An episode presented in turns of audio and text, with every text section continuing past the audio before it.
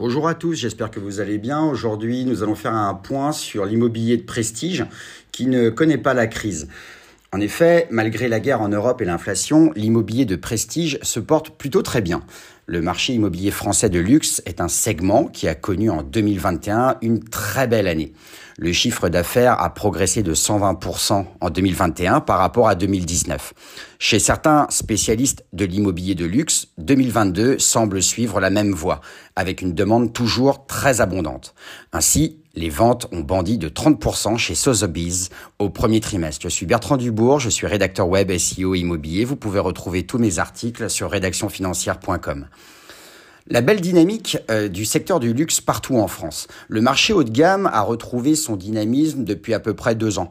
Cette forte croissance concerne les secteurs traditionnels, mais aussi de nouveaux entrants.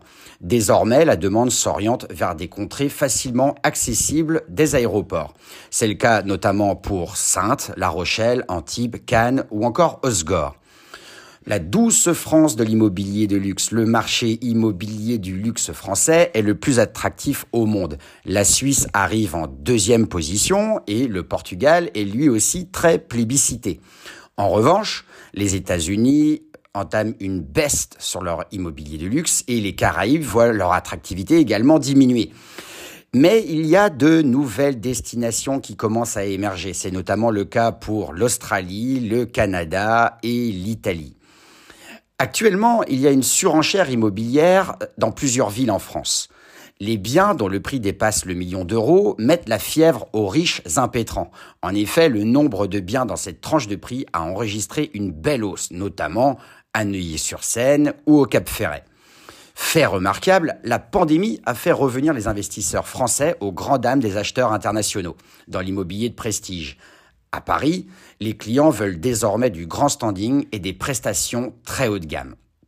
Les prix sont donc restés très élevés du fait de la rareté des biens et par le fait que la pierre reste dans le cœur des Français comme seule véritable valeur refuge. Le tout couplé avec des taux de crédit encore avantageux et en voiture Marie-Sixtine. Les terrasses et les jardins por favor. Les acheteurs veulent de l'air dans l'immobilier de prestige et recherchent logiquement du verre et encore du verre. Le confinement aura eu raison de leur goût immodéré pour leur haussmanien sans balcon. Alors quelles sont les nouvelles tendances dans l'immobilier de luxe? La crise sanitaire a modifié la vie des Français avec ses confinements à répétition et ses interdictions diverses et variées. Le télétravail a pris logiquement son envol et a donné naissance à un besoin certain de s'approprier espace, confort et atmosphère calme. De plus, il y a eu un engouement pour les demeures prêtes à l'emploi, sans passer par la case fastidieuse des travaux. Alors quid de la clientèle étrangère dans l'immobilier de prestige en France? Eh bien, la demande des investisseurs étrangers reprend tout de même un peu d'allure, alors qu'il ne représentait que 10% des recherches en 2020 sur ce segment. C'est normal, puisqu'on était en pleine crise sanitaire. Ce taux est passé à 18%. Les principaux acheteurs qui viennent de l'étranger sont donc des Belges principalement, des Suisses, des Anglais, mais aussi des Américains.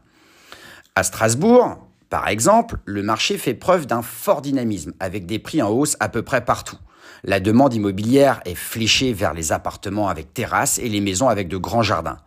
Ainsi, avoir accès à un jardin est devenu l'alpha et l'oméga du pharmacien alsacien. Le secteur de l'orangerie, à proximité du Parlement, est l'un des plus prisés par les acquéreurs en ce moment et est fortement plébiscité par la bourgeoisie alsacienne. La demande ne se tarit pas non plus dans le centre-ville.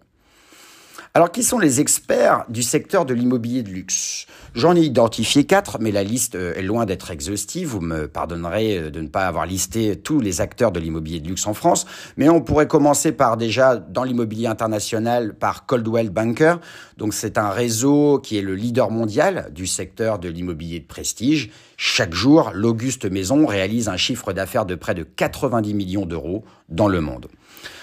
En deuxième position, j'ai listé Daniel Féo. Daniel Féo est lui aussi un spécialiste incontournable, notamment à Paris. On lui doit notamment le golf de Saint-Nom-la-Bretèche, qui était l'ancien centre névralgique du très chic trophée Lancôme. Il y a aussi en Émile Garcin. Donc Émile Garcin a débuté son histoire dans les 60s en se spécialisant dans le haut de gamme et notamment plus spécifiquement dans le sud-est. Le réseau compte aujourd'hui plus de 100 collaborateurs en France et se déploie dans divers pays comme le Maroc. Enfin, je citerai Sotheby's International Realty. Donc, c'est une euh, boîte qui travaille avec les meilleures agences immobilières indépendantes pour faire de belles affaires dans l'immobilier haut de gamme. Voilà, j'espère que ce podcast sur l'immobilier de luxe et de prestige en France vous aura plu. Je vous dis à très bientôt pour un prochain podcast. Ciao, ciao.